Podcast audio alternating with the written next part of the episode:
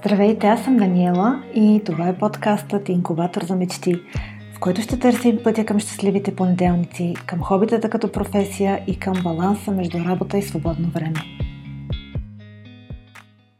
В епизод дванайсет разговарям с Маги Пашова. Тя е нутриционист, консултант по детско хранене, автор на няколко книги за хранене на бебето, за грижа през бременността. Създава разнообразни рецепти за цялото семейство. Тя е един от авторите на подкаста «Мама говори».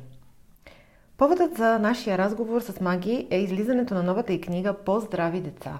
В нея тя разглежда обширно темата за храненето на децата от една до пет години и е включила цели петдесет и пет рецепти.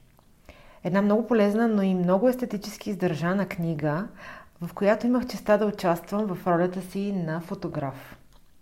В разговора ни с Маги засягаме доста различни теми.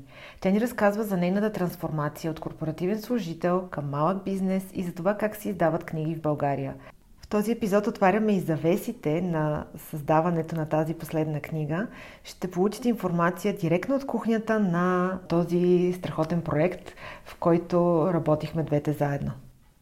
Няма да ви казвам повече, оставям ви да слушате.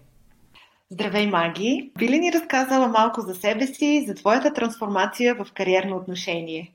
Да, съм един от а, хората, които а, така направиха голям завой в а, кариерното си развитие преди вече десет години. И смятам, че това е нещо нормално в а, нашия динамичен свят а, и особено за хора от моето поколение, които сме израснали в недигитална среда, съответно образованието ни е било свързано с възможностите на, на онова време, но днес живота е много различен, предоставящ много повече а, различни възможности и всъщност свързан с това пък а, да търсим себе си и какво реално искаме да правим, да. А какво би ни удовлетворило, какво а, би ни помогнало да оставим един по-различен отпечатък, свързан с, а, с работата, с реализацията ни. И така в едно търсене преди а, вече повече а, от десет години осъзнах, че всичко, което бях учила и правех до момента, не отговаря на, на моята същност, на това, което в действителност бих искала да правя и имах възможност да направя един такъв завой, който в никакъв случай не е лесен. Обикновено, така, когато говорим за кариерна промяна, всички си представяме нещо много вдъхновяващо, много удовлетворяващо. Истината е, че подобни промени искат своята цена. И ти трябва да си готов да я платиш. То е свързано с много учене, с а, много неизвестност, много рискове, които поемаш. А, може да минеш през а, етап на неприемане, на етап на колебания. Хубаво е човек да има подкрепа на близките, на семейството си, на приятелите си в такъв период. Нужно е да имаш и, дори ако искаш чисто прагматично, една финансова опора, да можеш да си го позволиш, защото това да инвестираш в ново образование, да отделиш нужното време, да отделиш нужните ресурси, да тръгнеш да се реализираш в нова сфера, в която те първо прохождаш.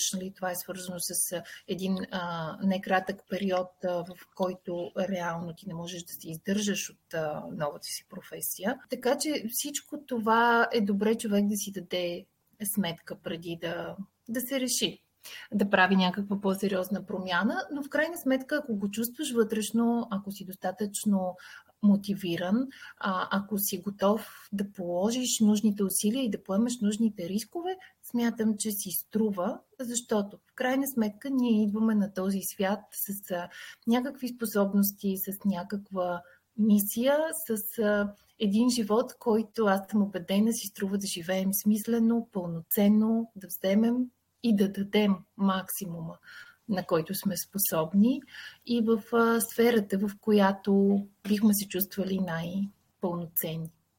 Да, И аз съм на това мнение. Наистина е важно да намерим това, което да ни влече, което искаме да е нашето поприще, поне за някакъв период от живота, разбира се, защото нищо не е постоянно. Точно така. Нищо не е постоянно и е хубаво да бъдем отворени за, за промените. И е нещо, на което да учим и, и децата си. А, някак си а, сега, когато моята собствена дъщеря е на етап а, къде да се профилира в училище, дали да учи повече точни науки, дали да бъде повече в посока арт. Аз много си говоря с нея и си давам сметка, че за тяхното поколение е не по-малко лесно, защото света непрекъснато се променя и ние не знаем кои ще бъдат точно професиите на бъдещето. А, и по-скоро е важно да ги научим на тази адаптивност. В а, днешния живот е нужно непрекъснато да учиш и да развиваш нови умения. Нали? Това не е времето на нашите родители, когато завършваш нещо и знаеш, че следващите четирийсет години ти ще работиш това нещо и ще ползваш същите а, знания и умения, с които си излязъл от университета. Сега съвсем не е така. Реално каквото и да правиш, с каквото и да се захванеш, трябва да си готов непрекъснато да учиш, непрекъснато да повишаваш квалификацията си, да усвояваш нови умения, да ги синхронизираш с изключително променящата се дигитална среда. И ако ти не си готов на това, не си адекватен спрямо средата. И за децата важи абсолютно същото. Няма как да знаят а, едни дванайсет годишни хлапета днес какво ще работят след десет години, но трябва да умеят да учат, да се нагаждат, да са готови и отворени за нови знания. И смятам, че това е най-важното, което образованието може да им даде. И затова старите модели, в които аз ще науча урока и ще го повторя в а, клас, не работят. Информацията да. е много, тя не може да бъде научена а, и няма смисъл, но те трябва да се научат как да боравят с тази информация и как да, са, да бъдат жадни за знания, защото живота ще иска от тях непрекъснато да получават нови и нови знания. Абсолютно е така и дори на четиринайсет, когато кандидатстват за гимназии и на осемнайсет, когато кандидатстват за университети. Според мен повечето хора не знаят всъщност какво искат да правят с живота си. Твърде си млад, и... а, за да си наясно със самия себе си. А когато това се комбинира пък и с една непрекъснато променяща се среда и поява на нови професии, а и поява на нови технологии, тогава е абсолютно невъзможно да определиш на дванайсет, четиринайсет или осемнайсет каква ще бъде моята професия за остатъка от живота ми. Да. Много по-логично е да, да бъдеш отворен към нови възможности и да знаеш за даден период от живота е това, но после ако реша и ако е необходимо, съответно ще, ще променя посоката. И именно за това не трябва хората да се притесняват, ако са на двайсет и пет, трийсет и пет, четирийсет и пет и смятат, че това, което са правили до момента, не им носи удовлетворение и че всъщност искат да се занимават с нещо съвсем друго. Това не е провал, ами по-точно това е да последваш вътрешните си желания един вид или да намериш нещо ново, което да ти носи повече удовлетвореност, нали така? Определено. И аз така смятам, че трябва да бъдем отворени към промяна, ако усещаме вътрешно, че имаме нужда от такава. Да. И а, всъщност при теб как а, ти откри, че а, искаш да се занимаваш с хранене на деца и точно в тази сфера? Как а, се случиха нещата? Ами много плавно бих казала. Всъщност към, с хранене и с храна винаги съм имала интерес чисто любителски в, в тази сфера. А, търсейки информация за, за самата себе си, попаднах пък на професията Nutrition, която към онзи момент преди тринайсет-четиринайсет години, а, когато аз започнах да уча, беше тотално непозната у нас и реално възможностите за обучение бяха само в чужбина. Но колкото повече четях за тази професия, толкова повече ми ставаше интересно и виждах, че тя комбинира много от нещата, които на мен ми харесват. И досега с храната и грижата за, за здравето и възможността да работиш с хора и това да правиш някакви по-творчески, креативни неща, защото готвенето реално е един много творчески процес и разнообразието. може би нещото, което си давах сметка още в онзи етап, че имам нужда е работа, която да ми осигурява това разнообразие и всеки работен ден да не бъде точно повторение на предишния, а да бъде различен. Да. А, и наистина е така. Нали? В момента това, което правя, има изключително много динамика, разнообразие, работа с хора, творчески момент, но има и много учене. Нали? Това, с което започнах преди малко.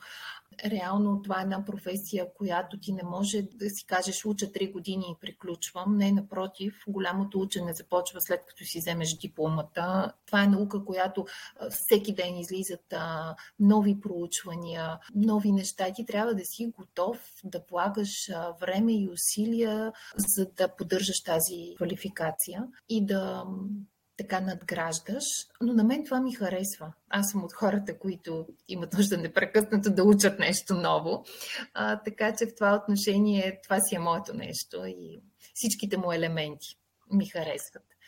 А, специално нали, за деца, а, пак казвам, много естествено дойде, защото а, момента на дипломирането ми като нутриционист съвпадна с а, раждането на голямата ми дъщеря и покрай нейното кърмене, захранване, съответно хранене, пък а, някакси съвсем естествено а, дойде интереса в а, тази насока и тогава, след нейното захранване, а, ми дойде, хрумна ми идеята да напиша книга за за захранване, защото нямаше такава на български. А, съответно, прохождайки, изобщо нямах идея как се случва процеса на създаване на книга. Бях чела в чужбина, че обикновено хората, които искат да напишат книга, независимо дали става въпрос за роман или за нехудожествена литература, се обръщат към книжен агент, с негова помощ изготвят предложение, което а, се предлага на издателства и съответно, нали, ако сключат договор с издателство, преминават към писането на цялата книга. Обикновено това се финансира от а, издателството а, и вече нали, се стига до самото издаване на книгата.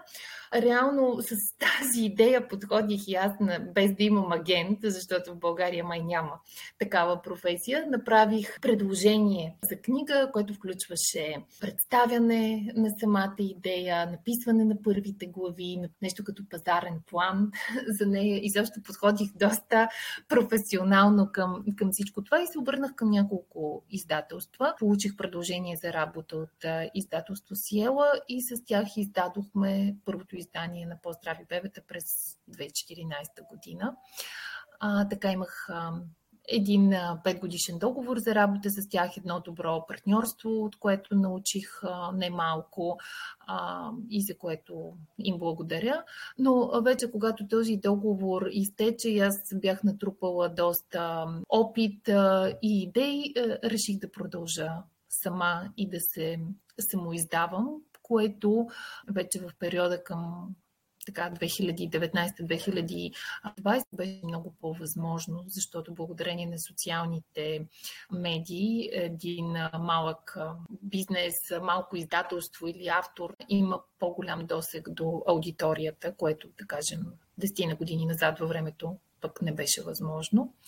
Да. Така че реално от две хиляди и деветнадесета продължих сама и преиздадох По-здрави бебета в много по-различен вариант като художествено оформление и след това направих книга за хранене през бременността, дневник за захранването, което е едно практическо ръководство към майките. И сега, разбира се, мисля, че най-професионалният а, проект е този, по който работихме заедно с а, теб и който съвсем приясно държим току-що изляза от печатниците а, книгата По-здрави деца, която е за храненето на деца от една до пет години. Нека да разкажем малко повече за нея, как се роди идеята ти за, за тази книга, защото наистина аз мисля, че тази книга е страхотна и не само по отношение на рецептите, но и по отношение на информацията, която съдържа и е доста ценна. Как реши да я напишеш?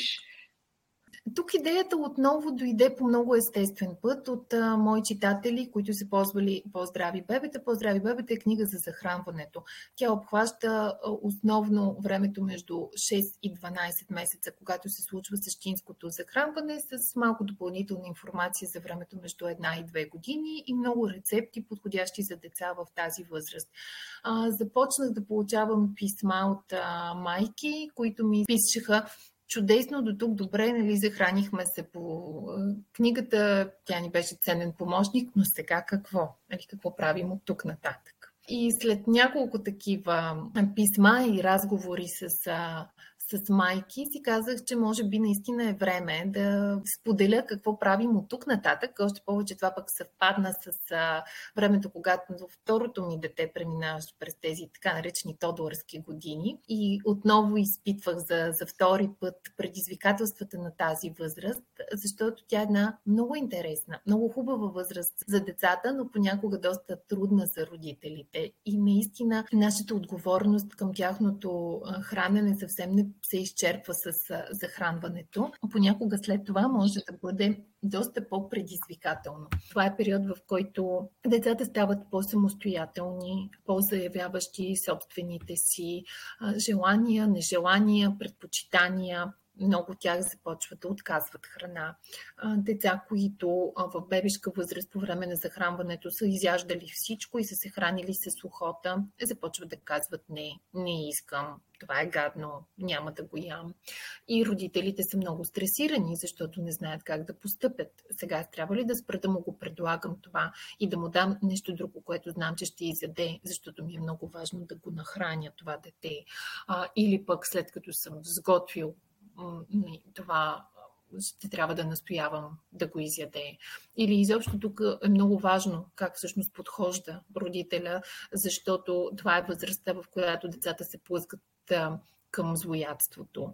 И когато ние не реагираме правилно на техният отказ или на техните предпочитания, нерядко се стига до случаи на деца с много ограничен хранителен репертуар, които хапват само пет-шест различни да. храни, което на своя ред пък влече рискове от хранителни дефицити. И всъщност тази периода след една годинка, детско-градинският период, може да бъде много предизвикателен в храненето, но пък може да бъде и много приятен и лек, ако родителя има информация и знае как да подхожда в, в тези периоди. А, може да бъде и много приятно, когато детето е въвлечено в процеса на, на приготвяне на храна, нещо, което аз виждам сега с сина ми, с който имам доста повече търпение да отделям, за да готвим заедно, да пазаруваме заедно, да правим неща заедно в кухнята. И е, това на свой ред се отплаща, защото детето изгражда една много позитивна връзка с храната и храненето. Много по-склонен е да се храни разнообразно, да пробва е, нови неща и това да му осигури едно пълноценно и балансирано хранене. Така че това са идеите, които исках да включа в а, тази нова книга. От една страна, чисто теоретично а, и тук стъпвайки, разбира се, и на собствения си опит като родител, но в много по-голяма степен на наука, защото за детското хранене в този период има изключително много сериозни научни а, проучвания, разработки, а, неща, на които аз посветих повече от а, година, за да се запозная подробно, а, за да извлека онова, което е наистина практично и ще бъде полезно на родителите. А, така че първата част на книгата всъщност е, е по-скоро теоретична, и в нея говорим за значението на, на храната, за балансираното а, и пълноценно детско меню и, и какво трябва да включва то и как да го реализираме в домашни условия. А, минаваме през а, поведенческото отношение на децата към а, храната, хранителните предпочитания, отказа от храна, злоядството, приучаването към самостоятелно хранене, изграждането на връзка с храната в кухнята, около масата, извън кухнята и трапезата, типовете родителско отношение, защото има и такава класификация на родителско възпитание по отношение на, на, на храната, на маниер, който ние като родители следваме и как той се отразява дългосрочно на нашите деца. Така че всичко това е подробно разгледано в а, първата част на книгата. А втората представлява една колекция от петдесет и пет семейни рецепти, а, които са подходящи за деца в тази възраст, съобразени с техните нужди, потребности и възможности, но също така подходящи и за цялото семейство. И това са а, рецепти от а, моята собствена кухня. Тук беше наистина много трудно да подбера какво да включа, но исках това да бъдат гарантирано пробвани а, рецепти, които аз редовно приготвям за моите деца. Знам, че те харесват а, и одобряват и смятам, че биха се харесали на много други семейства. А също така беше важно да бъдат лесни за приготвяне и да не отнемат много време, а, защото знам колко заети са повечето родители в момента. Света е изключително а, динамичен, много изискващ а, от нас. И когато трябва да комбинираме служебни задължения, работа с отглеждане на малки деца, желанието си да им дадем от нашето време, от нашето внимание, но също време и да ги нахраним пълноценно. И не на последно място, ние самите много често не можем да се изключим пък от работата си, защото благодарение на мобилните телефони тя е навсякъде с нас и работното ни време рядко е ограничено от девет до пет. Факт. А, да, това е много, наистина много изискващо и може би ние сме първото поколение а, родители, които живеят по този начин. За нашите собствени родители е трудно да го разберат. Как може да сте толкова заети? Факт е, много да. сме заети. А, и времето наистина никога не ни достига.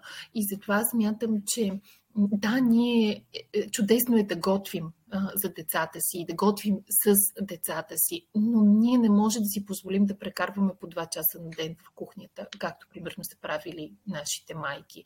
Аз си спомням и майка ми, и баба ми а, правиха едни а, такива манджи, които отнемаха час и половина, два, три за сготвяне. Да.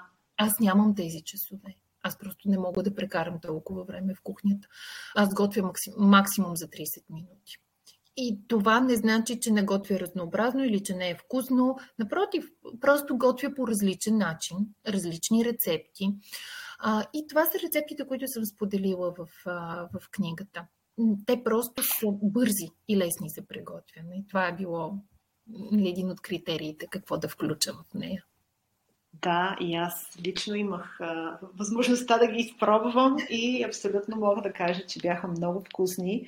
А и някои, много от тях, даже всъщност всичките бяха бързи, защото иначе нямаше да можем да, да смогнем със снимките за седмица, защото наистина, може би това е едно от най-сложните неща при снимане на а, кулинарна книга. Да, точно така. На приготвяне. Може да. би да разкажем наистина за, за снимките. Да тръгнем от това, че а, аз наистина казвам, че това е най-професионално създадената ми книга до момента, защото вече имах натрупан опит от предишните. И този път знаех какъв резултат искам да постигна. И държах той да бъде добър както като съдържание или по отношение на, на полезност, точност, издържаност на текста, но така и като визуално съдържание, защото хората на нашето време, нали, свикнали точно с всички дигитални технологии и екрани, държат изключително много на визуалната презентация на, на всичко, включително и на книгите. И една книга, ако не е добре издържана визуално, тя просто няма да бъде атрактивна за читателя, колкото и ценна да е информацията в нея. Така че за мен от самото начало беше ясно, че оформлението на, на книгата и визуалната презентация трябва да бъдат от водещите неща, ако искам да създам продукт, който дори аз самата да, да харесвам и да, да предложа на хората. А, така че още когато ам, имах а, черновата на, на текста, всъщност се обърнах към теб, а, за да снимаме заедно рецептите. Следях от може би година твоя профил, много харесвах снимките на храна, които правиш, и всъщност се оказа, че много добре си паснахме и като да.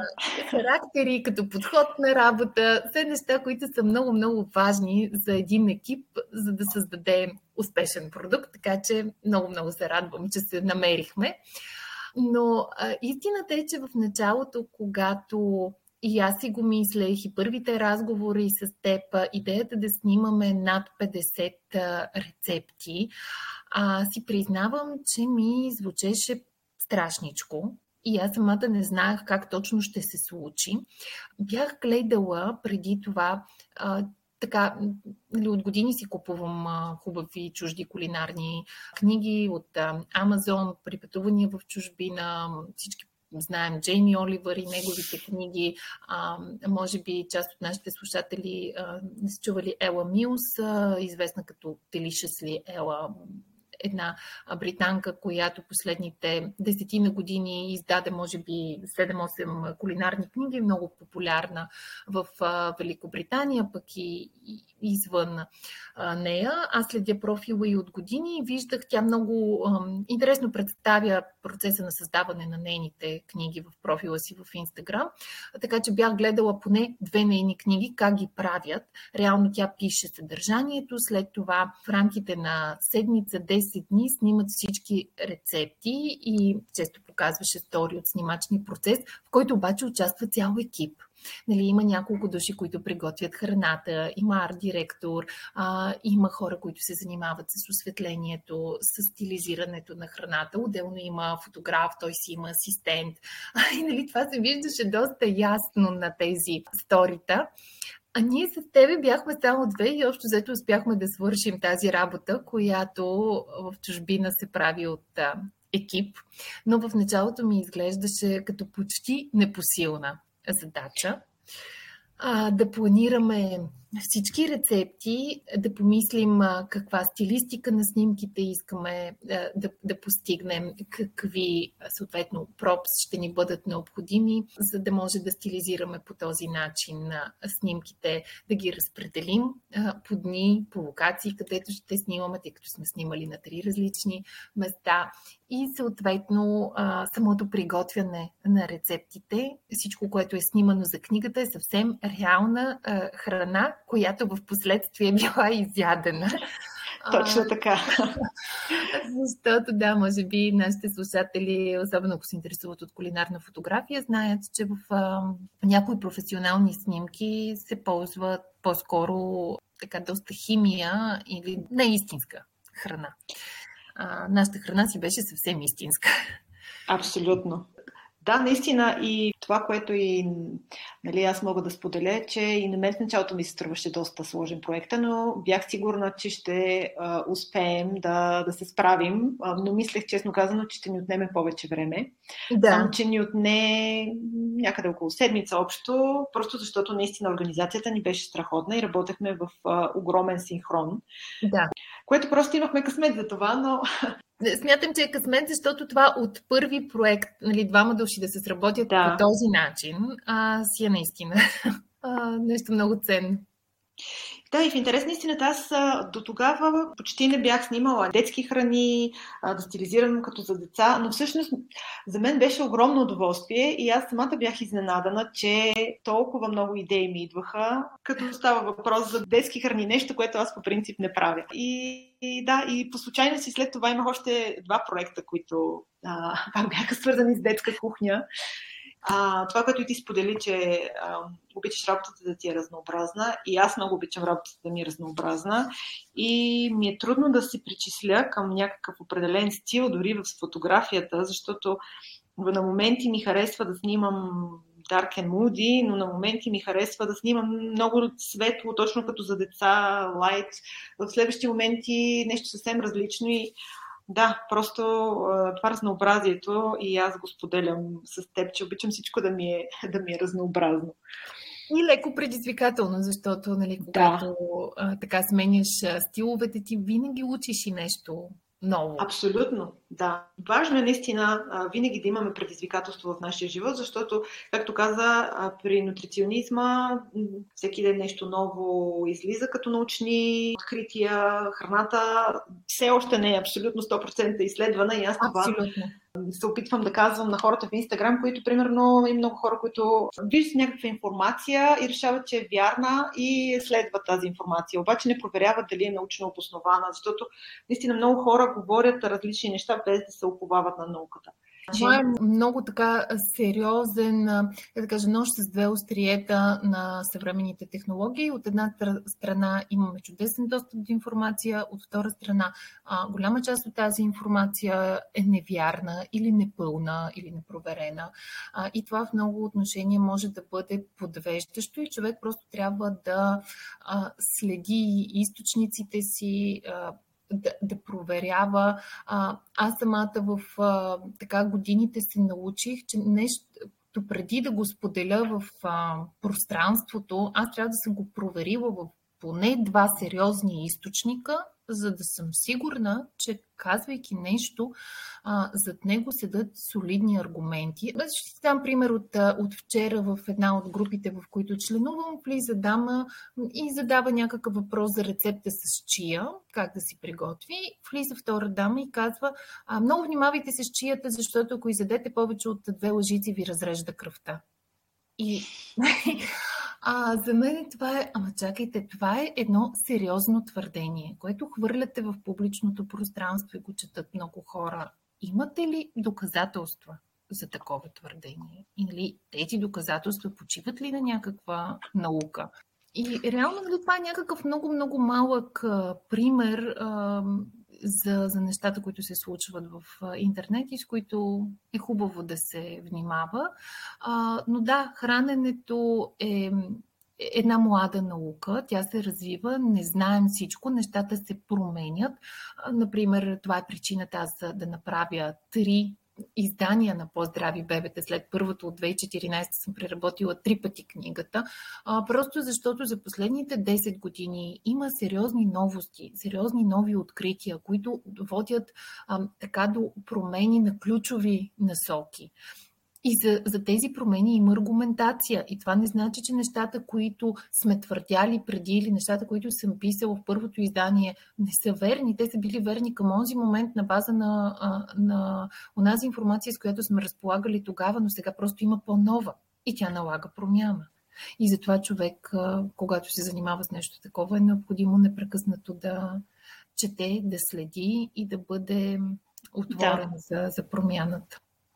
Да, и именно това а, се надявам. Слушателите обърнат много внимание на това и също а, на факта, че твоята книга е базирана на научни изследвания, най-съвременни, и да знаят, че информацията, която ще почерпят от там, е абсолютно проверена. В много отношения а, истината е, че поне когато говорим за храна и хранене, всякакви крайни твърдения обикновено не почиват на, на наука. Да, когато нещо има цел да, да ви сплаши, да ви ограничи. Тази храна е много вредна, не я ясте. Това обикновено е преувеличение. Няма вредни храни, има вредни количества. В а, менюто на повечето здрави хора има място за почти всички храни, просто с някой не бива да се прекалява. Даже с никой не бива да се прекалява. Трябва да се стремим да. към разнообразие.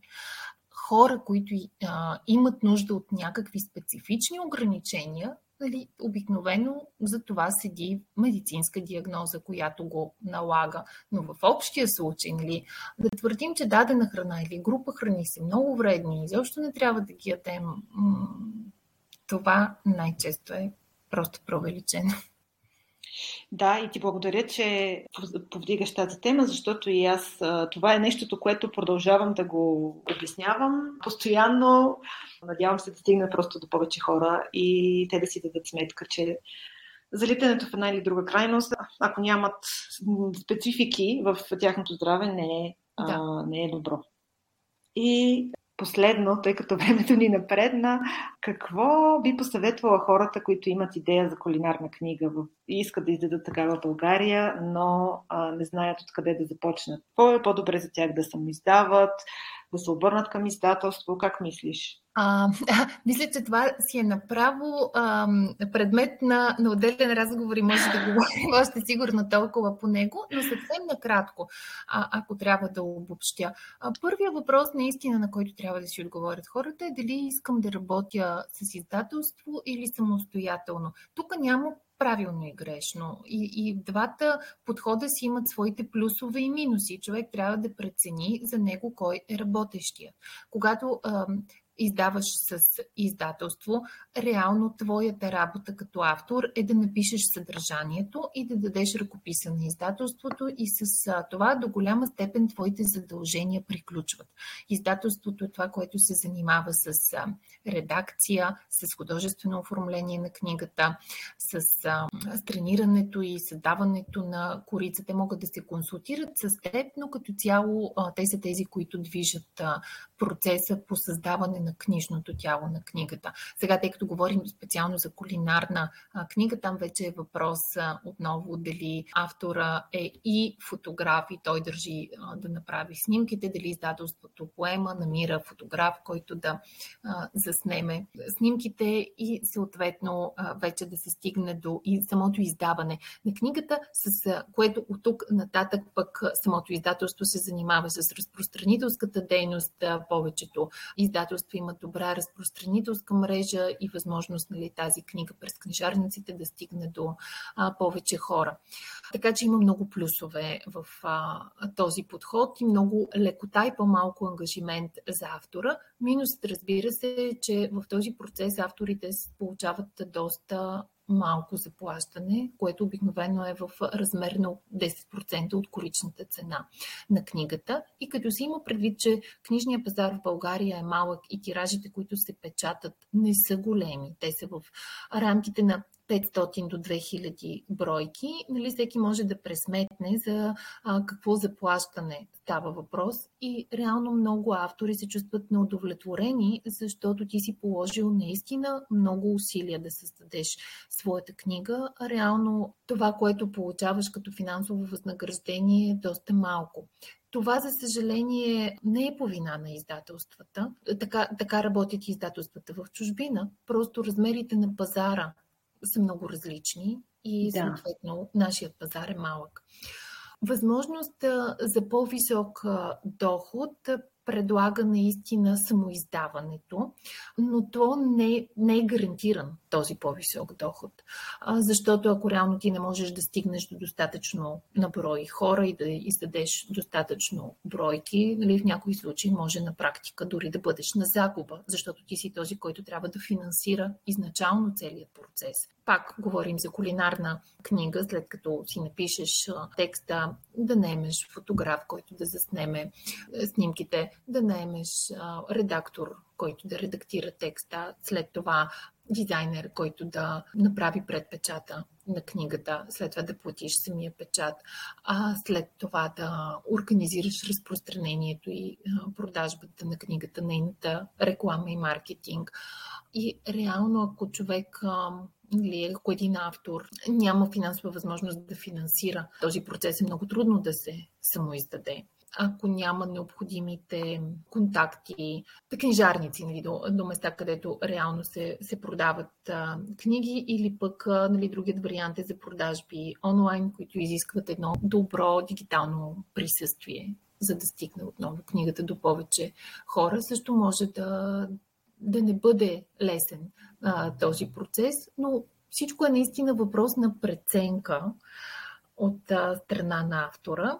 Съответно, когато самоиздаваш книгата, ти си много, много по-ангажиран за всяка една стъпка на, на процеса и трябва да си запознат с съответно какво се случва и ти да управляваш този процес. Затова и, нали, как, както ти казах, реално аз най-напред работих с издателство, след това преминах към самоиздаване. Учих доста в движение, допусках и грешки в този процес, просто защото, нали, когато правиш нещо за първи път, е неизбежно.